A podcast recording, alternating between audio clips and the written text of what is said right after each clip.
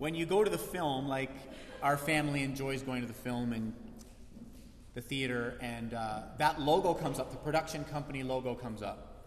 And it comes with that accompanying score, that massive orchestral hit. My, one of my favorite opening kind of scores for production houses is, is uh, the Fox, um, the 20th Century Fox. And you all know it, right? As soon as, as soon as you see the spotlight start moving and it's got that right? And you're like, yeah, it's about to begin, right? All you Star Wars nerds, you meaning us, uh, Star Wars nerds, there's that light blue light writing on the screen. A long time ago in a galaxy far, far away. Wait for it. Right? And then the John Williams score comes in, and then all the hair stands up on your arms, right? And, and then there's a big disturbance in the force, like millions of nerds cry out at once, Wah! you know, Rogue One is here, okay? That, I'm, I'm, I'm painting a picture for you because we are going to read today, today's text is from John chapter 1. It's the first 18 verses, the, protol, uh, the, the prologue, the protology, the, the, the beginning of all things. And the way in which John has constructed this, the words he's used, the verbs he chose, particular words in the Greek that he could have chose but he didn't and he used other ones instead, the way that he begins the construction that makes you actually think about how the Bible begins and all of these things, it's been crafted together so that it sounds like dun, dun, dun, that's what he's after. That's what he was going for. The other gospel writers, they start in different places because they've got a different purpose. Right? Matthew starts with a genealogy. Hey, let me let you all know where Jesus came from. He takes a genealogy. Um, Luke and Mark uh, talk about the, the, the, birth narrative and the baptism, and they start taking navigating through Jesus' life, unfolding who is this Jesus. John does something totally different. John just comes right out in the beginning as like, here's who he is, and it's just like an orchestral crash on steroids covered in chocolate. He wants it to be massive. John chapter 1. In the beginning was the Word, and the Word was with God, and the Word was God. He was in the beginning with God, and all things were made through him, and without him, not anything that was made would have been made. And in him was life, and the life was the light of men. And the light shines in the darkness, and the darkness has not overcome it. There was a man sent from God whose name was John. He came as a witness to bear witness about the light, that all might believe through him. He was not the light, but he came to bear witness about the light. The true light, which gives light to everyone, was coming into the world. He was in the world, and the world was made through him, yet the world did not know him. He came to his own and his own people did not receive him. But to all who did receive him, who believed in his name, he gave the right to become children of God, who were born not of blood, nor of the will of flesh, nor of the will of man, but God. And the Word became flesh and dwelt among us. And we have seen his glory, glory as the only Son from the Father, full of grace and truth. John bore witness about him and cried out, This was he of whom I said, He who comes after me ranks before me, because he was before me. For from his fullness we've all received grace upon grace. For the law was given through Moses, grace and truth came through Jesus Christ. No one has ever seen God, the only God, who is at the Father's side. He has made him known. This is God's word. And John wants to draw us into this huge story, and he comes right up from the beginning and he says, Jesus Christ was God. And then he explodes it out. And nothing could be clearer than this passage, but nothing could be weightier than this passage. It's a very simple uh, theology, but it's an infinitely profound theology that John gives us. We're going to look at this this morning, this incredible thing.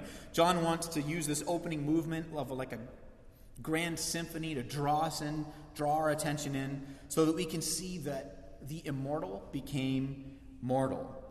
The Creator put on the clay of his own creation.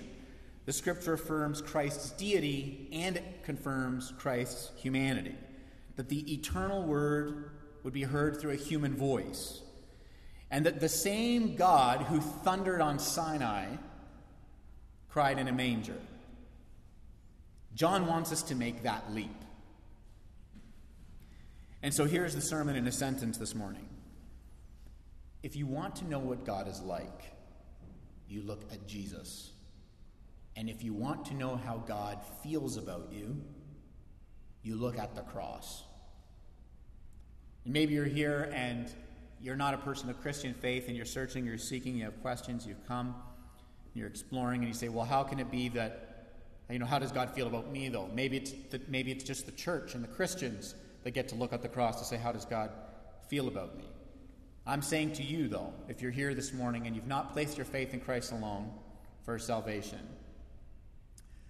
the way that God feels about you, for you to, for you to know that, you look at the cross the same way we do. Because Jesus came as the final word, the ultimate word, to convey the ultimate message of how God feels, the Creator, about His creation. How does God feel about you? And that's the message. That's what Christ came to not only say, but that's what Christ did, which confirmed uh, what He said. And so, as readers, we're welcomed into, as John opens up his gospel, there's an intellectual journey, and there is a spiritual journey, and there's this life changing pilgrimage as you go through and you explore who is Jesus and what did he do. And John uh, gives his purpose for writing his book. This is the spoiler alert for those of you who've never read John, because in John chapter 20, he says flat out in verse 31 I'm writing this that you might believe that Jesus Christ was the Son of God and that you might have eternal life. John just writes it right out. This is why I'm writing this down. I'm trying to make a connection of the Creator putting on the clay of creation, the immortal becoming mortal. This is what John is wanting to do. But we're going to kind of look at what does this mean and why does it matter for us today. So first of all, John starts out and he says he uses very intentionally the words in the beginning. Right? In the beginning was the word and the word was with God. All the listeners, the first audience, the first people who ever heard this, they would have heard in the beginning, and they would have thought of Genesis. Well, there's another book that started that way, in the beginning. And John's doing this on, on purpose because he wants us to start making these huge connections. And it's foreshadowing that the process of creation foreshadows the process of our recreation. God created us in grace because he didn't need anything, and he's recreated us in grace, and he still doesn't need anything. But his purpose for creating us in the first place still stands which is what we're about to see and unfold. See how good this is. See, God could have created the world like this, and you know, let there be everything. Boom. But He didn't. There was a process, and the first thing that was created was this dark void that was unlivable. But then the Spirit of God hovered over the face of the waters at creation, and then God spoke a word, and as the Spirit was hovering and the word was spoken, God began to create. That's the process of creation. That process is the process of our redemption. We are born dead in sin, but the Holy Spirit begins to hover over our hearts. And as the word of gospel and as Christ is preached, and as that word goes out, there is recreation spiritually in the same way as there was uh, creation. It's a beautiful picture. And so John calls Jesus the Word. Now, why, do, why does he do that? Why does he say the Word? And in fact, it's really unique because none of the other gospel writers refer to Jesus as the Word. And in fact, as John goes throughout his whole gospel, he doesn't use it in the same way as he uses it here in the prologue. So, what is he doing? Well, he's got a lot of Greeks listening in, for one. I mean, he's writing to the church, but he's also he's writing to a Hellenistic world, which means, you know, they're all Greek speaking. And so he's being pretty evangelistic here and calling Jesus the Word. What does he do that? Let's, let's kind of unpack this because it's amazing. He ultimately is saying because the word, the, uh, word in Greek is logos, which means word or also means message. And all of the Greeks were, you know, chasing after the logos, the logic, the, ma- the, the meaning, all of these kinds of things. And so John comes out really evangelistically, and he says, the word is not a principle, it's a person. The word is not logic in and of itself, or it, there, there's something behind the logic. So go ahead and use your logic and use your intellect and continue on your philosophical pursuits of meaning, but you're going to find behind all of that there's a person, and it's Jesus Christ. And so John starts to unpack this. I'll, I'll share a couple things with you just so you can see how specific he's being. There was a philosopher who lived really uh, four to five hundred years before this time, and his name was Heraclitus, and he was a Greek philosopher.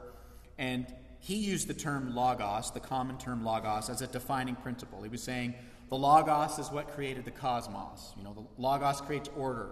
Logos is logic. There's a logical reason behind things. So he kind of philosophized in that way. He used the word logos that way. So everybody would have understood, yeah, logos is just kind of this logical, logical word of verbal, you know, putting together your thoughts in a reasonable way.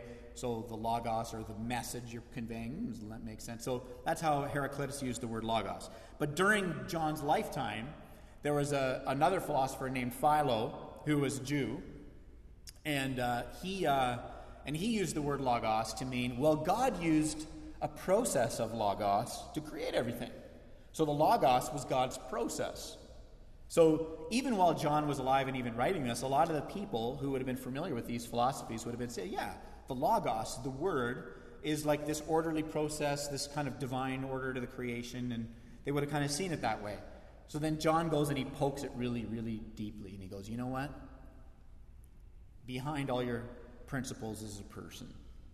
And behind all of this logic is the logic giver. And behind all of your reasoning, which is good and helpful in so many ways, there's the one that's actually giving you the reason. And so the Christian faith is not a lifetime journey of, of acquiring more information about God. The Christian faith is the lifetime of, of going deeper and deeper in our love for the one who's the one giving the information, one informing. And so John pokes really deeply at this. And so he's being really specific. And that's why he says, that's why he starts off by saying, In the beginning was the Logos. And the Logos created everything. And then as you go through the, pro- the prologue, it goes, and by the way, the Logos that created everything wasn't a process, it was a person. And he's explicitly trying to help them make the connection. The Creator, God, is the redeeming God. And so he writes it in this way. And the reason why this is so meaningful for us, we say, why is this meaningful for us today? Meaningful, sorry, for us today, is that by saying that the Logos was Jesus, John is saying that what existed for all of time was a person. And so, for us as believers today, the joy of the Christian faith, the joy of the Christian life, coming in here week in, week out to rest in His grace, is not an infinite pursuit of eternal principles. It's an infinite pursuit and rest in a person who actually was up to something when He created everything and now he's redeemed you and I by his great grace, to, and he's going to bring restoration for a purpose that he had in the beginning. He's, God is not on plan B.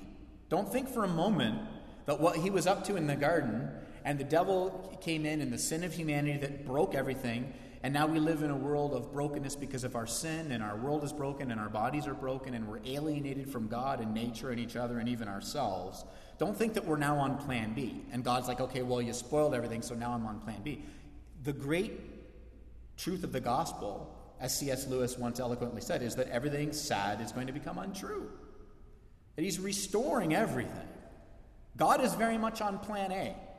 The grace of Jesus Christ is the good news of the gospel but even though we live in a world of suffering and sin and brokenness and death, that God is very much on plan A and is very much restoring plan A. And you and I have been rescued to plan A. So John gives us plan A.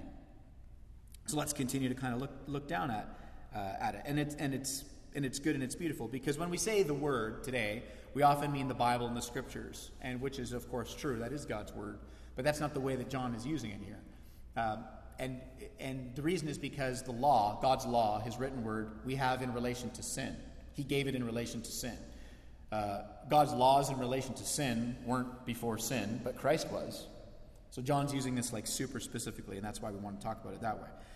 But the law of God, it governs us externally, but Christ, who is the Word of God, he saves us eternally, and now the Holy Spirit in you is changing you, right, in, uh, internally, and it's beautiful. And so the Word of God that's governing our lives and leading our lives, it's changing us in that our decisions can be more wise and we can, we can be loving. Um, but it's not because the Word of God is a principle that's informing us.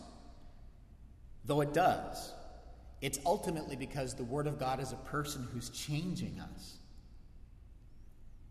And so you and I can have great hope that even though we struggle in our sin every day, which we do, all of us in here do, our great hope is not that if I just had a little more information, you know, I would, I would, I would change. Our hope is, you know what? I, I have a person who's changing me. Oh God, let me live to the glory of, of your great grace. And so it's this great claim that Jesus is God that Jesus himself claimed later. You find that in John 5 and in John 19. And that created the huge problem in, in, with the religious leaders because you weren't just saying that Jesus was, you know, a prophet pointing to God. Jesus is saying, I am him. And uh, which presents us with a huge uh, dilemma, which is what do you do with Jesus Christ? Right? And uh, so perhaps you're here and you're, you're saying, yeah, well, you know, I, I kind of believe that all religions are true.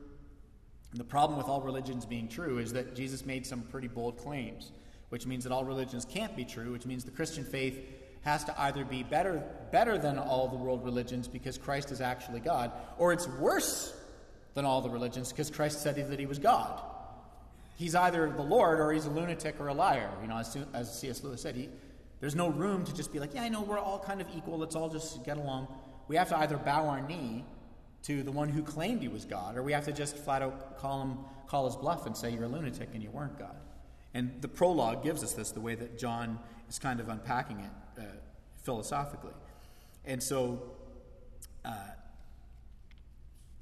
of course, because of Jesus' claim that he was God, and the way that John puts it out here, we look at the life of Jesus and we realize uh, two things. One is that lunatics don't care for the poor and the outcasts and the marginalized. That's not what lunatics do. And liars don't lay down their lives and die for sinners. That's not what liars do. So I would provoke you to encourage, I would encourage you, if you're here this morning, so what do I believe about Jesus? What do I believe about who he was? Um, to think very deeply about who he was and what he did and, and what, he, what he claimed, uh, who he claimed to be. And that's not the behavior of a lunatic or a liar. And that's what I challenge you to, to explore. In verse 9, after John makes this grand claim, John says he's the Word, he's the Logos, he's the, he's the message of God. Not a principle, but a person. After that, in verse 9, he starts introducing this other idea of light. The light came into the world. Now, none of the other gospel writers talked about light, but again, John starts using this image of light and darkness. Why? Again, he's got a, he's got a, a, a large uh, Greek audience um, who's also going to be listening in on this. And in ancient philosophies, light and darkness was really prevalent in philosophical thought, much like it is today, right? And so, what John says in verse 9 is that the light, the enlightenment of man, it actually doesn't belong to man.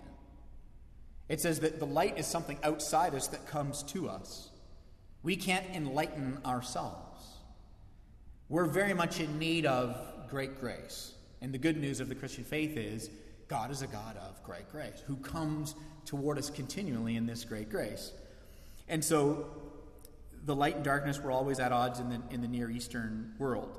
I'll give you a couple examples. In Persia, you have uh, the God, you have the, the God of light and the God of darkness. Uh, I believe my pronunciation won't be good, but Ahura Mazda was the god of light, and Ahriman is the god of darkness. They were the opposing deities, right? So these opposing deities of light and dark in Persia. In Egyptian theology, you have, you have Re, the great sun god of Egypt, and in, Gre- in Greece, You've got Helios, the Greek god of the sun chariot. And even today in, in ancient synagogues, you'll see uh, his inscriptions on tiled floors of Helios, you know, the, the, sun, the sun god. So John is saying there's there, this light that you're all interested in, this enlightenment that everybody wants to have. It exists, it's true. Good news, the truth is out there. But it's not yours. You can't enlighten yourself. You actually need to be enlightened. You need this great grace of this light to come to you. And so John pushes the audience further and he says, Behind the light stands a life. And for us, we're a rationalistic generation and we find our answers in closed systems of science or analysis or logic or verbal formulas. And so this passage, it provokes all of us as moderns to say, okay, um, our ultimate meaning It's got to be beyond our systems. It's got to be beyond our intellect. It's got to be beyond our philosophical enlightenment. It's got to be in the ultimate source of the universe. It, it's not just being enlightened, it's the one who gives light. It's the one who's giving the enlightenment about truth. And so John keeps pushing and pushing and pushing as he says this. And so what John does is he avoids all the nouns in Greek for knowledge. He doesn't use any nouns for knowledge, and instead he uses all the verbs for knowing. So instead of it just being a head thing, Christianity is a Christianity is about agreeing with the facts. Do you believe the facts? John pushes further. So he doesn't use any, he very intentionally, he's like, I'm not going to use the nouns for knowledge, I'm going to use all the verbs for knowing. So that he explicitly puts faith in Christ in a different category, which is intellectual assent, of course, and the heart. The head and the heart. He puts it in another category. So he uses knowing, this knowledge, in another category of knowing experientially, which is powerful and beautiful, and uses it in that way. And uh, he does this intentionally.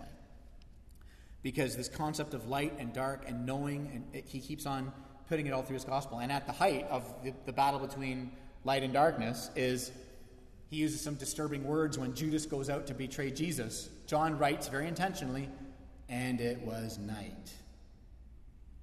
And it was dark. Right? Because John's saying there's a battle, the light and the darkness, and you want to be enlightened and you want to know what truth is. And he keeps on pointing us to Jesus and his great grace and what Christ had come, come to do. And so he uses those unsettling words. Then when you get to verse 13, you get this huge emphasis and the call to grace alone in Christ.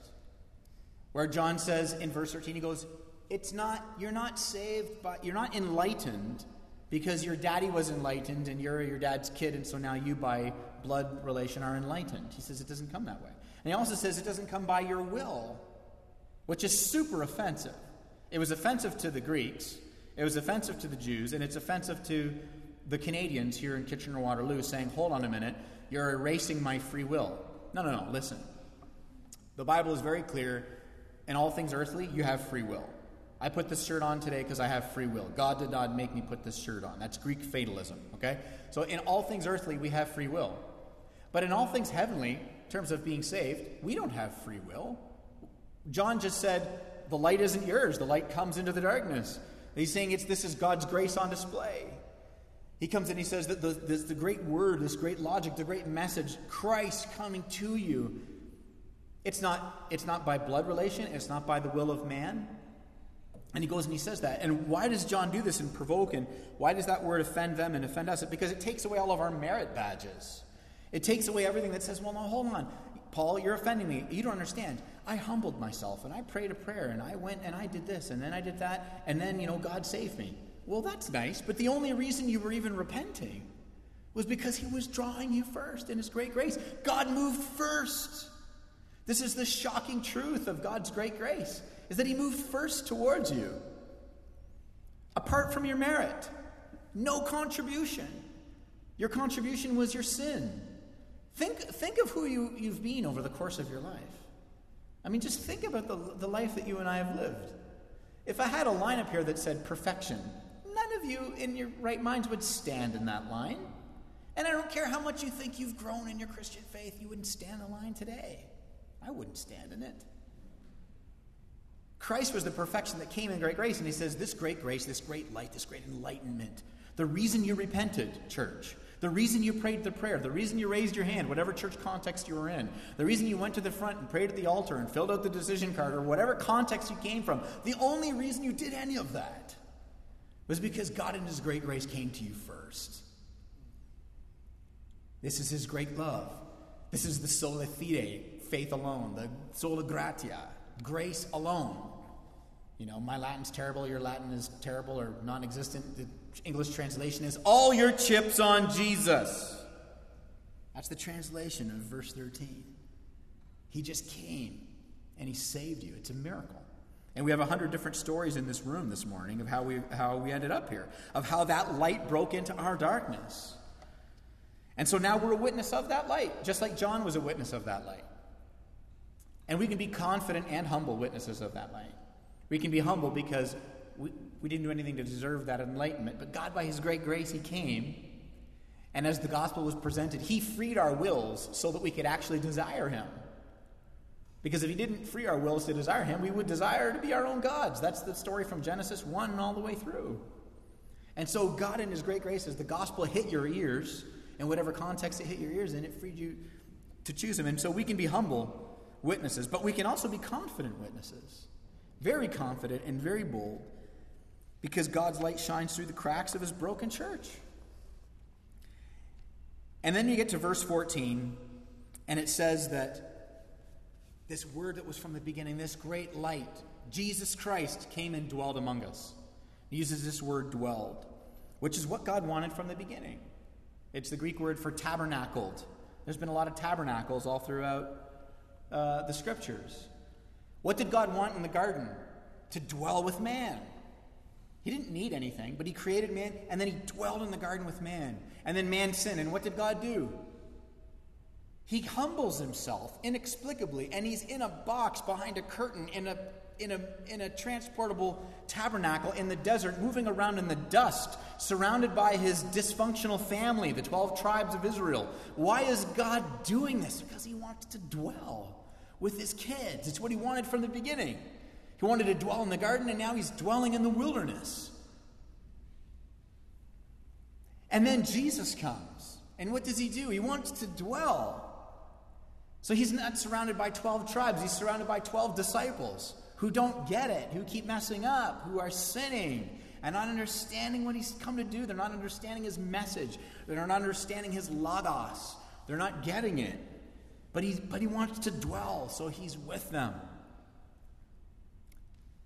And then he comes to you and I in great grace and he fills us with his Holy Spirit. And what's he doing? He's dwelling with you. And then this last week, you sinned. Seven for seven, seven days out of seven, you sinned, and so did I. We failed to live the, the, the, the perfection of Christ's life in our thought, our word, and our deed. A day didn't go by that we didn't judge somebody. We thought we were better than someone. We thought we were worse than someone. Our hearts betrayed us. We, we really, we wandered. We, we loved God and then we didn't. We worshiped God and then we didn't.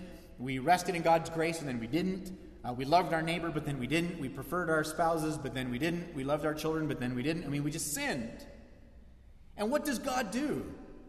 He doesn't abandon you. He doesn't say, that's it. It's all over. Forget it. He doesn't say to you, no, downplay your sin and just say, say you're not a sinner. He no, he says, run to my, run to my throne room because I want to dwell with you.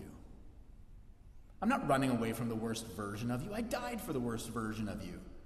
Don't downplay your sin like you didn't sin, like you're not a sinner. You're a sinner saved by God's amazing grace. You run to his grace because he wants to dwell with you.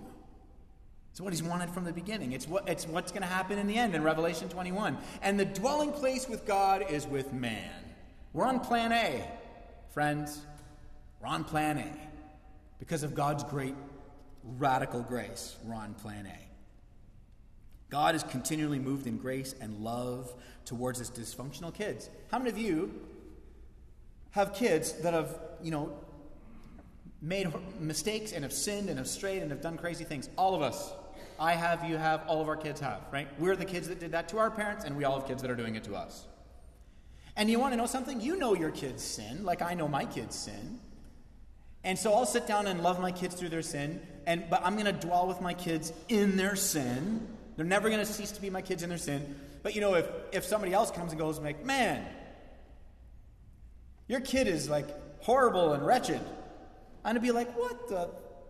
I'm like, that's my kid. Don't talk about my kid like that. I mean, I know all these things you're saying are true, but don't talk about my kid. You know, that's how God feels about the accuser of the brethren coming to you and telling you you know, like all bets are off. You should get on the treadmill of works and see if you can earn your salvation back because you haven't been doing too hot. And you want to know that the great word of God has a word for the, the accuser of the brethren in those moments, and it's to shut your mouth.